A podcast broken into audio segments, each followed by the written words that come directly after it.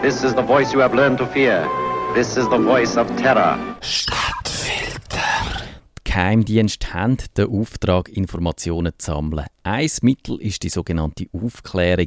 Die bezeichnet im militärischen Jargon das Abhorchen, das Ausspähen mit Flugzeug, Drohnen, Schiff, Ballon, Satelliten, U-Boot oder mit dem PRISM-Programm. Die Methode wird im technischen Zeitalter immer wichtiger, obwohl sie wahrscheinlich eben nicht so viel bringt, wie Geheimdienst wie die NSA landläufig meinen. Die beste Methode ist, auch heute noch, die gute alte Spionage. Man wirbt einen gegnerischen Geheimnisträger an und bringt den dazu, Dokumente und Informationen zu übermitteln. Die Geheimdienste betreiben aber auch immer mal wieder verdeckte Operationen, auch wenn das mit dem politischen, offiziellen Auftrag nicht wirklich in Einklang zu bringen ist. In fremden Ländern werden politische Organisationen mit Geld oder Waffen unterstützt, Personen werden diffamiert und so werden dann bestimmte politische Ziele erreicht. Während dem Kalten Krieg hat der CIA zusammen mit der NATO und dem britischen MI6 die Geheimorganisation Gladio betrieben. Die hätte im Fall von einer Invasion durch die Sowjetunion Guerilla-Operationen durchgeführt. Gladio ist von 1950 bis mindestens 1990 aktiv gewesen. Man hat die Organisation zuerst in Italien entdeckt, aber sie hat in ganz Westeuropa Filialen gehabt, auch in der Schweiz. Bei uns hat die Organisation P26 geheissen. Sie ist als Kaderorganisation aufgebaut gewesen. Kleine Zellen von zwei bis vier Leuten hätten im Ernstfall rund 80 Widerstandsregionen aufgebaut. Der Führungsstab vom Bundesrat hätte per Kurzwelle täglich verschlüsselte Informationen an die einzelnen Zellen herausgegeben. Aber aus der P26 ist im Endeffekt nichts geworden. Eine parlamentarische Untersuchungskommission PUC hat 1990 von dieser Sache Wind bekommen und sie öffentlich gemacht. Und Öffentlichkeit bedeutet dann automatisch das Ende von jeder Geheimorganisation.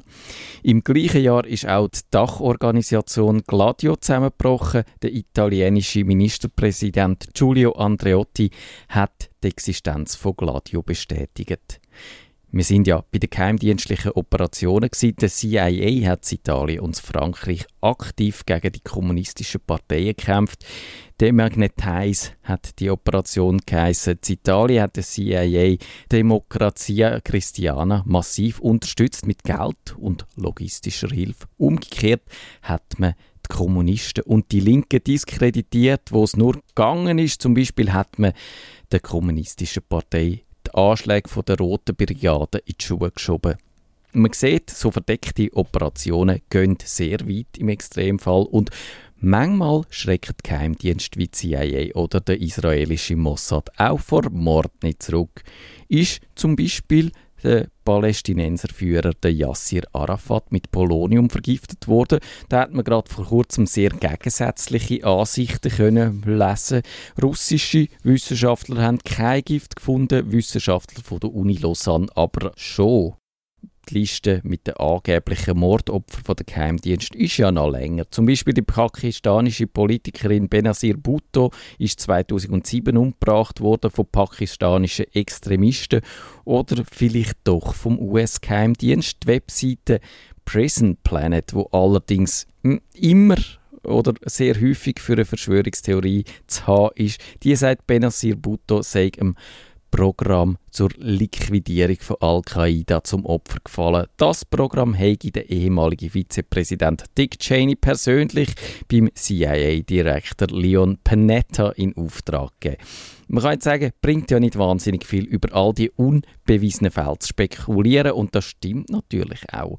Aber Eins ist klar und bewiesen. Der CIA hat zwischen 1960 und 1970 einen größeren Betrag an Steuergeldern in die Finger genommen, um eine saubere und unauffällige Liquidationsmethode zu entwickeln. Der Senator Frank Church hat die Affäre 1975 aufdeckt. Dann offiziell ist es am CIA natürlich dann schon verboten gewesen, Leute um die Ecke zu bringen. Der CIA hat eine Pistole entwickelt, wo knapp 3 mm grosse pfeilförmige Geschosse hat können verschiessen. Patronen sind aus Eis und gefüllt mit einem natürlichen Gift von einer Algenart. Das Opfer hat nicht viel gespürt, vielleicht so etwas wie einen Muckenstich. Auf der Haut ist nur ein kleiner roter Punkt zurückgeblieben. Das Gift hat in kurzer Zeit zum Tod geführt und in der Autopsie hat man dann nicht mehr viel oder gar nichts können anweisen. Das Ganze hat einfach ausgesehen wie ein Herzinfarkt und darum hat die Waffe logischerweise folgerichtig Heart Attack Gun geheissen. Es herrscht jetzt keine Einigkeit darüber, ob diese Waffe jemals eingesetzt worden ist oder ob sie vielleicht auch heute noch eingesetzt wird. Wenn man Verschwörungstheoretiker fragt, dann zeigen die auf jeden Fall mit dem Finger auf den Andrew Breitbart. Das ist ein konservativer Medienmogul, wo wenig schmeichelhafte Artikel über den Präsident Barack Obama veröffentlicht hat. Fit und mit 43 Jahren vergleichsweise jung, ist er am 1. März 2012 auf dem Trottoir Brentwood, Los Angeles zusammengebrochen und am Herzinfarkt gestorben.